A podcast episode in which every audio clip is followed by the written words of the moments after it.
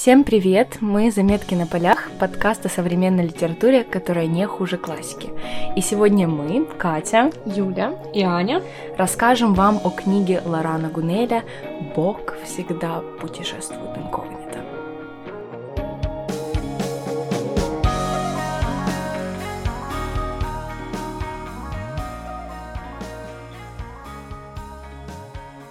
И по традиции начнем с обсуждения автора. Лоран Гунель вообще не очень известный чувак, я о нем до этого ничего не слышала, поэтому я решила сделать небольшой research, э, погуглить, почитать о нем. И Насколько я поняла, книг у него не прям много, и все они немножко между собой похожи. У него экономическое образование, и он работал бухгалтером, и это... А, вот оно что. Да, да, да, mm, это понятно. имеет отклик в его книгах. Вы поймете дальше почему, когда мы начнем обсуждать именно ту книгу, которую мы читали на сегодня. Ну почему? Мы же можем сказать, что во всех его книгах очень э, много каких-то теоретических как будто описаний вот этого вот э, корпорации, офиса, бухгалтерии. И я читала еще одну книгу, там было описание... Как называется? Как называется? Счастье, которое всегда в тебе. Не знаю, я не помню. У меня всегда... Самое смешное, что меня всегда спрашивают, как называется эта книга, и я до сих пор... Я всегда смеюсь и не могу ответить на этот вопрос, но до сих пор не запомнила. В общем, что-то про счастье. И, значит, там говорится о женщине, которая работает в известной фирме по маркетингу. И там действительно описывается, ну, как это работает, угу. маркетинг и все такое прочее. Вот. Да, в общем-то, ему не очень нравилась его работа бухгалтером, поэтому он ушел и стал коучем тренером по саморазвитию. Божественно. Любимое слово Юли. О, да, мы еще поговорим о моих любимых словах. О, да.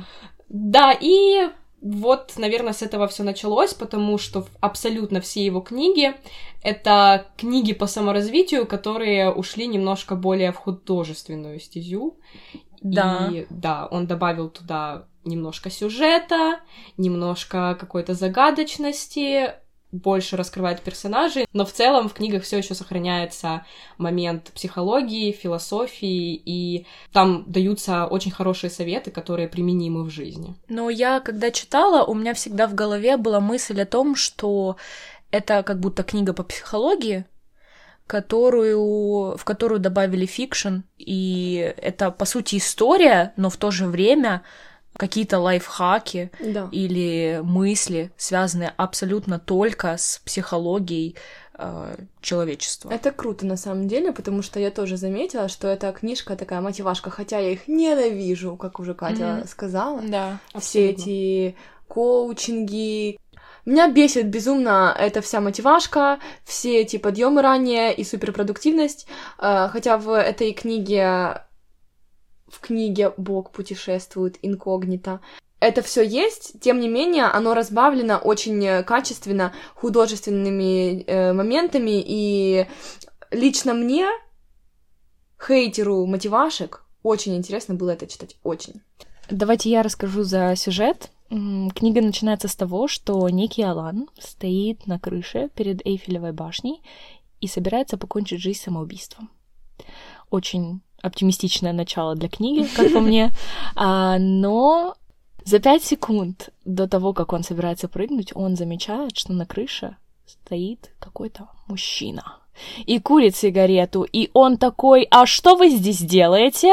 И с этого момента начинается приключение Алана, в котором он пытается преодолеть себя и поменяться, потому что этот мужчина заключает с ним договор. Он дает ему задание, а Алан их выполняет, а, что может поменять его жизнь. Или же он а, сейчас действительно прыгает, и все, конец, крышка. Алан соглашается, и этот некий мужчина, которого зовут Ив Дюбре, дает ему задание, как пойти в булочную в самый разгар и заказывать все булочки подряд, отказываться от каждой из них, говорить, вы знаете, я передумал. Или хочу э, вот этот вот эклер. Нет, я передумал. И в итоге отказаться от всего. Я, когда читала, я пыталась, конечно же, поставить себя на это место, и мне было очень некомфортно, потому что я думаю, блин, ну это же действительно так. Мы порой очень стесняемся, да, заявить о каких-то своих правах. Допустим, Алан покупал черствый хлеб просто потому, что не хотел отказываться, типа, ну, мне же его уже продали. Я всегда боюсь задерживать очередь, поэтому запихиваю сдачу в кошелек, как попало, Да. чтобы люди сзади не ждали, да. Да. Вот эти вот испытания, они помогают Алану преодолеть э, себя и измениться. В этом прекрасный момент книги, потому что упражнения эти или испытания, как можно их назвать, они применимы к нашей жизни. Да. То есть мы также можем это все делать и использовать, и если вы захотите, можно... Можно пойти в булочную и сказать всем, да. я не хочу черствый хлеб. Да, да. Или же пойти в какой-то дорогой бутик, Это крутое, очень крутое упражнение, которое я хочу выполнить. Да? Да, я хочу пойти в, в магазин э, с часами Rolex. Только я не знаю, есть он в Харькове О, или нет. вау. Кстати, вы знаете, вот мне интересно у вас спросить. Я выбрала, наверное, из всех испытаний подсознательно. Как раз испытание с булочками. Интересно, почему? Ты хочешь Вот. спросить, какое испытание мы бы выбрали? Да. Какую булочку бы мы выбрали? Какой по бы вы эклер взяли? Да-да-да, какое бы испытание вы выбрали для себя? Ну, Юля, по сути, ответила на вопрос, да? Да. Я бы выбрала испытание, где его отвезли в какую-то вообще э, жопу Слушай, мира точно. и оставили там без денег, без документов, и он должен был добраться в Париж до назначенного времени. Как Мне это красиво. это, Это очень очень красиво, это очень сложно, и мне показалось это испытание самым интересным из всех, которые были. Хочу сейчас, э, девочки, добавить одну вещь. Вот Катя сказала в самом начале, что это сделка. Мгм. И я с самого начала, зная о том, что это сделка, расценивала это как сделку с дьяволом. И я все время, как читала практически до самого конца, я ощущала какую-то э, злостную энергетику от э, э, нашего Ива Дюбре. Да, я тоже. И я чувствовала, что я должна ему противостоять, прямо как и наш главный герой. А вот интересно, да, вот как получилось у Лорана Гунеля создать вот такой вот образ, ну, сразу понимаешь, что что-то здесь не так, когда человек просто на крыше говорит, мне ничего от тебе не нужно, просто выполняй мои задания, требования, и если ты все выполнишь, ты будешь свободен. Круто он еще его нашел. Интересно, как? В Да. момент, когда тот решил э, совершить самоубийство. На самом-то деле книга наполнена вот этой загадочностью и подозрениями, потому что с каждой главой ты... Это, знаете, чем больше я знаю, тем больше я не знаю. Это вот правда. э, так и в книге. Чем больше я читаю, тем меньше мне понятно. И это очень круто. Опять же, возвращаясь к тому, что книга по психологии общения, по психологии своей личностной, и добавить в нее еще какую-то историю, загадочность, это очень классно. А в том-то и дело, что Лоран Гунель, он соединил просто несколько жанров. Он взял то, в чем он силен, то есть это психология, какой-то коучинг, и решил это разбавить так, чтобы сделать из этого книгу. Поэтому это такое немножко фэнтези в каких-то моментах. И ближе к концу книга превращается в самый настоящий детектив, потому что мы узнаем, что Ив Дюбре на самом деле не тот, кем он хочет казаться, и вместе с э, Аланом мы пытаемся найти э, информацию о его прошлом темном, узнать, кто он такой, узнать, что он из себя представляет и как ему можно противостоять. В общем-то, начинается какой-то замес. А, Кстати, я же подсадила многих людей на прочтение этой книги, рассказывая просто им о том, что сейчас читаю. И одна из моих знакомых, она изучает сейчас инвестмент, вложение, да, и она сказала, что ей было интересно читать даже про вот эти акции, вот эту вот фирму, потому что я ей жаловалась, говорю, слишком много, я этого не понимаю, мне интересно читать про приключения, а не про то, как э, инвесторы вкладывают деньги во что-то, она говорит, а мне это оказалось полезно, мне просто было интересно посмотреть, как это все работает. Поэтому мне кажется, что каждый человек э, для себя найдет э, что-то в этой книге, и даже детектив. Ну вот да, ты как будто постоянно начинаешь новую книгу, новый жанр. Сначала это, опять же, фантазия, потом э, фантастика, потом э, психология, потом еще какая-то литература про инвестиции. И, и целом... пинок под зад сильнейший. Да, просто. я хочу сказать, что я считаю, эта книга понравится тем, кто не любит читать научную литературу по поводу психологии. Это, знаете, вот мы говорили о Ниле Геймане и говорили, что его книга — это как брошюра «История о Лондоне», которую вложили в интересную историю. А эта книга — это как психология, или научная какая-то литература, которую тоже вложили в историю и сделали прочтение интересным. То есть ты даже не замечаешь, что ты читаешь что-то о психологии. Просто там есть частички, части книги, какие-то определенные цитаты, над которыми ты задумываешься. Я, кстати, очень много раз останавливалась. Э, я лежу в кровати с телефоном, который падает мне на лоб, и в какие-то моменты читаю кусочек вот эту самую цитату, и просто останавливаюсь моментом и думаю, о, господи, пожалуйста, начни действовать. Вот такое у меня было ощущение очень много раз за книгу.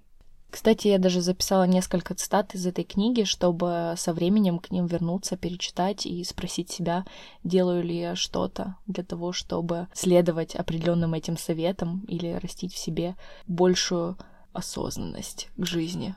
Ты знаешь, я, когда читала книгу, очень часто задумывалась о том, что я на самом деле осуждаю моментами главного героя. Я думаю, господи, как можно быть настолько вставьте прилагательное, настолько э, неосознанным, настолько глупым, настолько непродвинутым, настолько и так далее.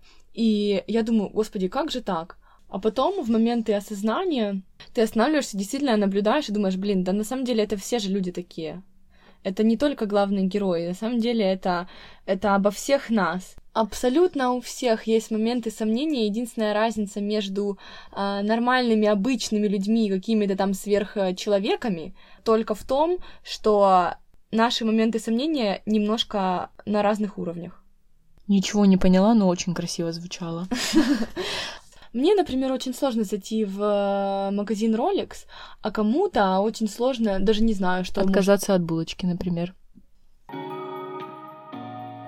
Для меня главный урок э, из всей этой книги это то, что нужно быть очень уверенным в себе. Абсолютно все в этой жизни добивается с помощью уверенности. Какой бы ты ни был талантливый, умный, целеустремленный, если ты не уверенный в себе, ты не добьешься высот.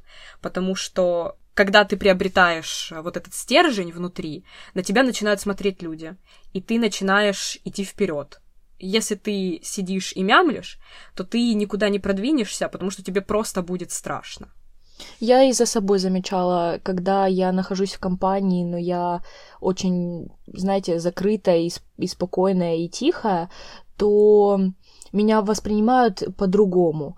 А если я сразу захожу, и у меня просто невероятное настроение, поток какой-то энергии, хе-хей, сейчас замутим вечеринку, то все вокруг тоже вот так вот мутят вечеринку. Поэтому да, я согласна. Это правда, да. А вообще интересный вопрос. Вот, Юля, какой урок ты вынесла из этой книги? Подумать над тем, какие мысли или, мое любимое слово, инсайты появились у тебя во время или после прочтения? Ну, по поводу уверенности, это опять-таки одно из тех э, инсайтов, которые вокруг э, везде есть. Будь уверен, ну что такое, как, как быть уверенным, это не очень понятно, но эта книга как раз нам показывает практические методы.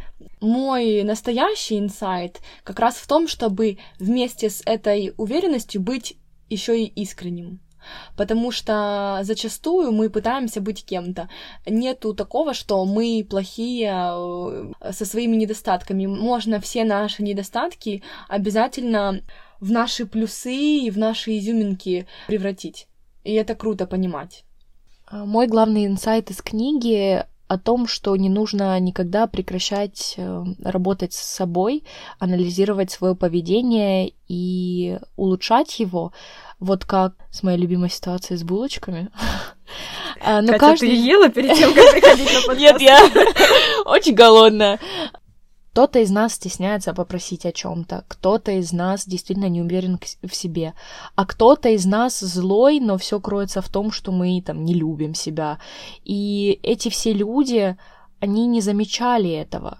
И только когда Алан начал работать с собой, причем его подтолкнул другой человек, мне кажется, хочется сказать о том, что вот этот подкаст, выпуск, Пусть он подтолкнет каждого из нас время от времени смотреть на себя со стороны и думать, вот, блин, а над чем же мне сейчас поработать?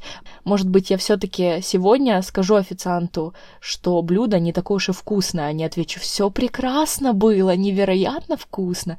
Или же, наверное, стоит вернуться и сказать, что а, вот этот хлеб черствый. Да, на самом деле, просто если ты хранишь себе это недовольство, э, ну, никому же от этого хуже не станет. Официанту пофиг, грубо говоря, и пофиг э, человеку, который работает в булочной. Они просто поменяют тебе этот хлеб. Но если ты об этом не скажешь, ты будешь весь день, господи, я ненавижу весь мир, э, люди конченые, ничтожество.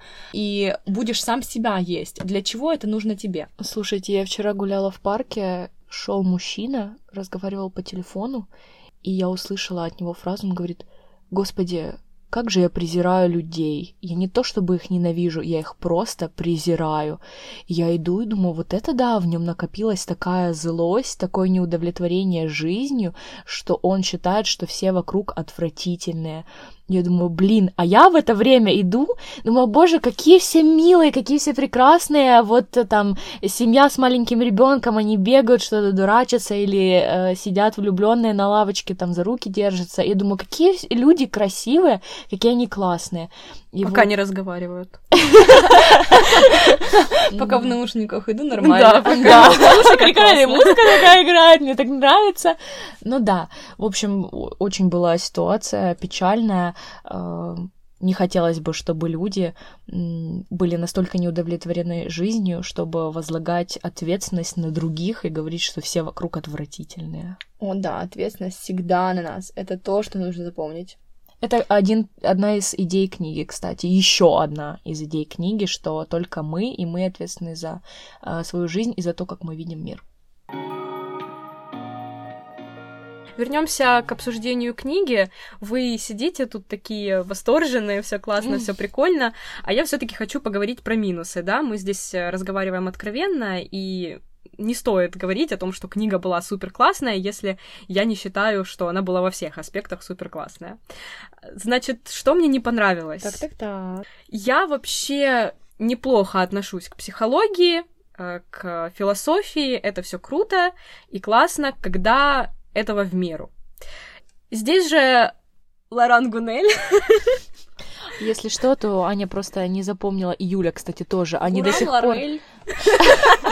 Они не запомнили автора, и у нас тут подсказка, чтобы вы знали, что у нас стоит книга, и они подсматривают а каждый раз, когда упоминают. сложно даже, ну... Да, сложное имя. Значит, Аня не помнила автора, а Юля название. Говорит, что там за название книги, которую мы читаем? Ну, можно было бы какая-то Лариса, Гуль...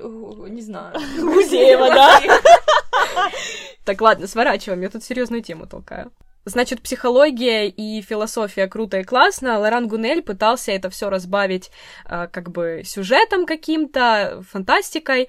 И вот слишком он переборщил. В каких-то моментах книга даже становится нудной, растянутой.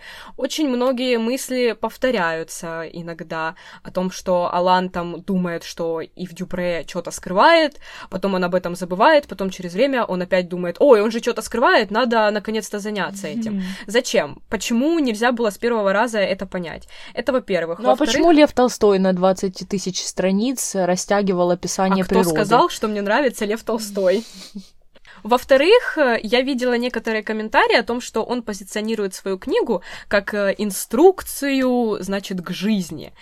Да, при... инструкция к жизни. Я ненавижу эти формулы все. У. Ну, по сути, прикольно, потому что все вот эти советы, которые в книге есть, они, да, применимы да. к нашей настоящей жизни. Но э, вот незадача. Это все превращается в какое-то слишком э, фантастическое фэнтези, и в какие-то моменты, особенно в конце, ты просто читаешь и думаешь, ну что ты несешь? Ну правда. Но это превращается в какое-то месиво из настоящего, из реальности, из фантастики, из того, что может произойти, из того, что не может произойти. И главный поворот этой книги, который мы вам не будем раскрывать, мне показался очень банальным на самом деле. Правда? Как будто бы, да, как будто бы он такой, э, блин, что же еще туда вставить, вот чтобы вообще их поразить. Мне не очень понравилось. Я согласна с тем, что в конце как-то странно закончили. Для меня не было это очевидно, но для меня очень быстро было. Я такая думаю, Да, как будто бы... Согласна. Как будто бы, знаете, вот у него дедлайн уже горит, Мгм. и он такой, так, что, сейчас написали быстренько, все закончили. Ну вот как-то так. Да, я согласна. Я не скажу, что это было банально. Аня знает, я тогда на всю комнату кричала «Да ладно!» Я тогда не дочитала книгу еще, а она начала кричать. Я думаю, ну что же там происходит? Что там? Да, и конец очень неожиданный, ну правда, очень неожиданный. Я скажу честно, я не поддавала эту часть какой-то логической обработке, но я согласна, что в конце он очень быстро в одной буквально главе, в двух, такой, ну вот 40 лет уже прошло, вот как-то так. Да, и потом мы умерли все. Ну, реально, Мгм. очень быстро. Да, просто странно было видеть, как большая часть книги, она рациональная, и Мгм. она с психологическими какими-то штуками, а конец фантастический, и ты не понимаешь, так, подождите, а это мне можно в жизнь перенять, или это не очень хорошая идея? Да. Ну, может быть, найдутся читатели, которые которым будет нормально, и которые увидят это как логическое завершение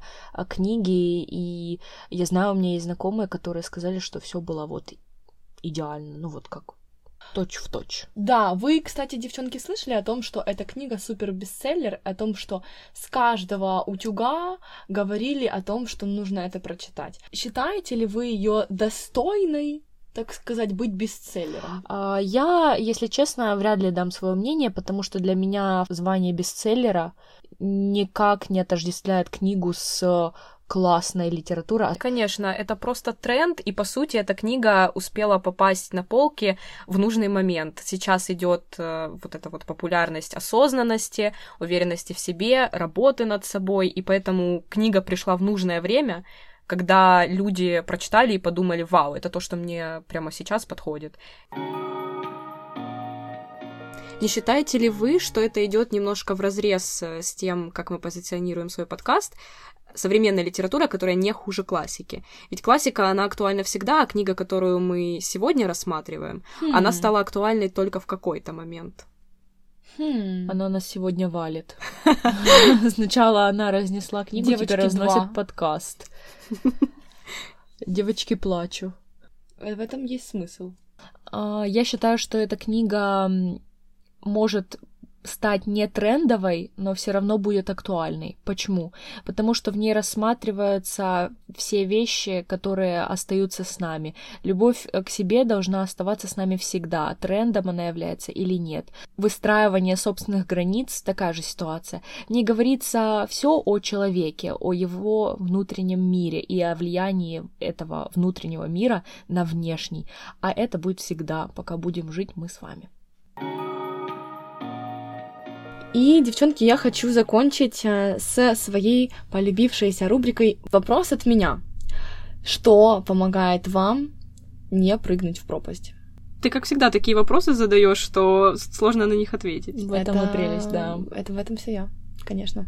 А, Заставляет задуматься, но на самом-то деле я уже... У меня сразу, вы знаете, пришло а, одно слово, э, точнее фраза, мой вселенский оптимизм. Но я скажу, что скорее это люди, которые меня окружают.